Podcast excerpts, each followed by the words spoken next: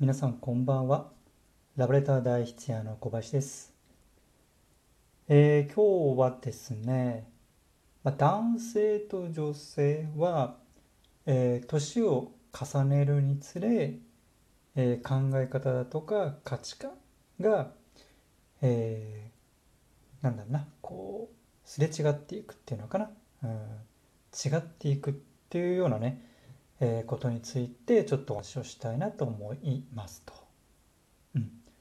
で本題に入る前にですね皆さんあのベンジャミン・バトン。ベンジャミン・バトン「数奇な人生」っていう映画、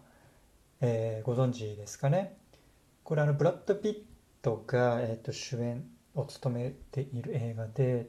どのくらいも結構前だも10年15年とかももっと前なのかな？まあかなり、えー前の映画ですね、うん、で、えーこれはどういう映画かというと、えーまあ、ブラッド・ピットが、えー主役を務めている男性がいますと。はい、で、えっと、その男性はですね生まれながらにして80歳、うん、生まれた時から80歳という高齢で生まれてきますと。うん、だからもうあの見た目もねすごい老人なんですが、えただねそこから、えー年を経るにつれて年齢がね若返っていくんですよ、うん、だから、えー最初まあ生まれた時は80歳ですと。で1年経ったら、えー79歳。2年経ったら78歳。5年経ったら75歳っていう感じで、えーまあ、普通の人はとは逆ですよね。普通の人はだんだんだんだんね、えー年を取っていくんですがブラッド・ピットの場合は、まあ、ブラッド・ピットの場合はっていうかブラッド・ピットが、えーこの主演を務めてる主人公の場合はどんどんどんどん年齢が若くなっていくというね、えー筋書きなんですがで、えーとまあ、この主人公はね、えー当然人間なのでこう恋をしますと、まあ、人の女性に恋をすると。でその女性は、えーまあ、ごくごく普通の人間なので、えー生まれた時は0歳で生まれてだんだんだんだん1歳2歳5歳10歳とこう年を取っていくと。はい。だから最初の段階ではブラッド・ピットは老人女性はまあ赤ん坊子供なんですね。でそこから5年10年15年20年25年、まあ、30とか、えー、3540歳ぐらいになってくると、えーお互いが同じぐらいの年齢になりますと。はい。同じぐらいの年齢になると。でこの同じぐらいの年齢の時はねこのまあすごいハッピーなあの幸せな時期を過ごすんですがまたそこから5年10年15年っていうふうに時が経つとまた2人の年齢がこう交差していくっていうのが反比例していくんですよね。ブラッド・ピットは、えー20歳。でも女性は、えーなんだね、まあ、50歳とか60歳とか。で女性が70歳になったらブラッド・ピットはもう10歳とか。で最終的には、えーブラッド・ピットはもう赤ちゃんになるんですよ。で赤ちゃんになってその生とね、えー付き合っていたことだとかその女性をね愛していたことだとかそもそもその女性の存在すらもう分かんなくなっていくと、うん、いうような、ね、感じの映画なんですが、まあ、この映画ではねこう年齢がどんどんどんどんこう反比例して逆行して進んでいくんですが、まあ、冒頭ね、えーちょっと言ったように男性と女性の考え方だとか、えー人生におけるえー優先度合い重視するものっていうのはなんかこうどんどんどんどんね年を取れば取るほど逆行していくんじゃないかなっていうようなことを最近思っていたりします。うん、でなんでこんなことを思うようになったかというと、まあ、僕はねあのラブレターの代筆という仕事をしていてで依頼のこう種類の一つとしてはね復縁というものがあります復縁。で復縁っていうのはまあその付き合っているパートナーがいたんだけど、まあ、理由があってね別れてしまったと。でも、まあ、未練がね残ってるからなんとかこうよりを戻したいというのがまあ復縁なんですがで、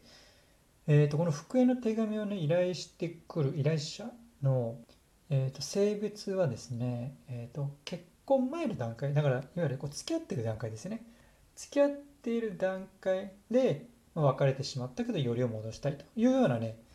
えー設定前提の場合は依頼者の男女比はね男性がまあ6女性4ぐらいなのでまあまあ大体ね、えー、均等なんですがこれがでもね、えーと、結婚後結婚後だから結婚をしましたと。でも離婚をしてしまいましたと。でも、えー、より戻したいですというような、えー、前提になると依頼者の性別は100%で男性なんですよ、うん、男性が別れた奥さんとよりを戻したいと。で、まあ、当然こう手紙をね書くにあたってはいろいろ、じゃあなんで別れたのかとかね、えー、まあ、こう根掘り葉掘りねいろんなことを聞くんですがでお話をね聞いてると大体皆さんの、ね、状況が同じでその男性はね、えー、結婚前だとか、まあ、結婚してからもね、え数年間はもういわゆる仕事人間みたいな感じでバリバリこう仕事をねやってましたと。で家庭はねあんまりこう顧みずに、えー、夜なんかもねこう遅く帰ってたりっていう感じだったんですが、まあ、皆さんこう、えー、まあ、年を取っていってね30歳とか40歳とか50歳になっていくと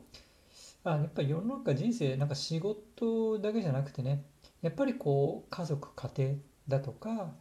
えー、自分の帰る場所があるっていうことはすごい大事なんだなっていうふうにこう思い始めて、えー、人生におけるね、えーと、優先度がそれまで1位が仕事だっただんだん家庭になっていくんですよ。うん、ただそれとは逆にですね、えーと、付き合っていた奥様は昔はねそれこそ家庭重視だったんだけどもだんだんだんだん、えー、子としての、まあ、一人の女性としての生き方だとか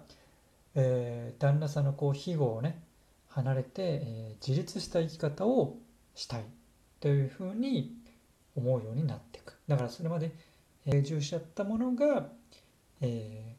こうとしての人生個人としての人生を重んじていくというふうになっていくと。で、えー、結果として奥様から、えー、離婚を切り出されるというようなね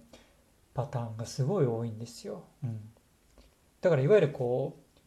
価値観変わってってるんですね。反比例してるんですよ。さっきも言った男性はもともとね、えー、まあ、仕事というかこう個人としての人生みたいなのを重視していて二の次だったんだけどだんだん家庭が大事になっていくと。それに対して女性はもともとはね家庭を大事にしてたんだけどだんだんだんだん個人としての人生を重視するようになっていくと。いうふうにねこうすれ違いが生まれってるんだなっていうのをね最近、まあ、こういう依頼を何件か、うん、いただくようになってから思うように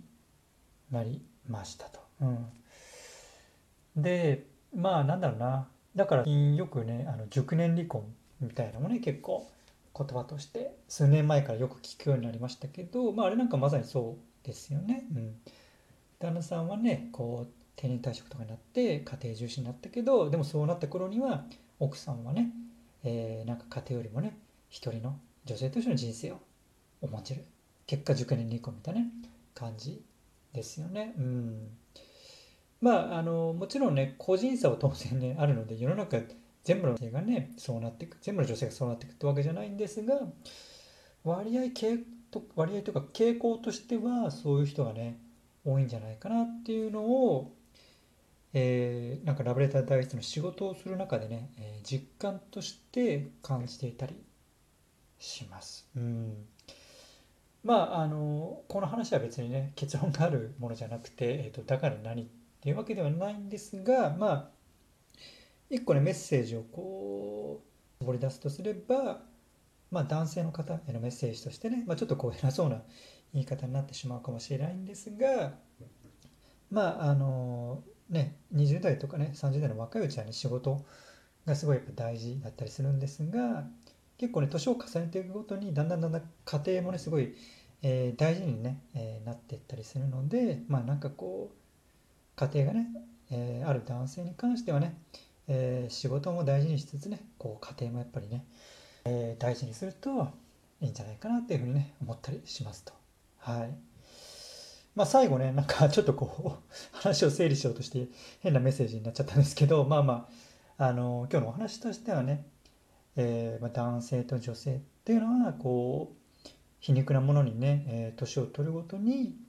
えー、価値観がこう、交差していくっていうのかな、反比例していくんだなっていうことを、え思っていたりしますと。はい。というね、まあそんなお話でした。ではね、また次回。お会いしましょう。さようなら。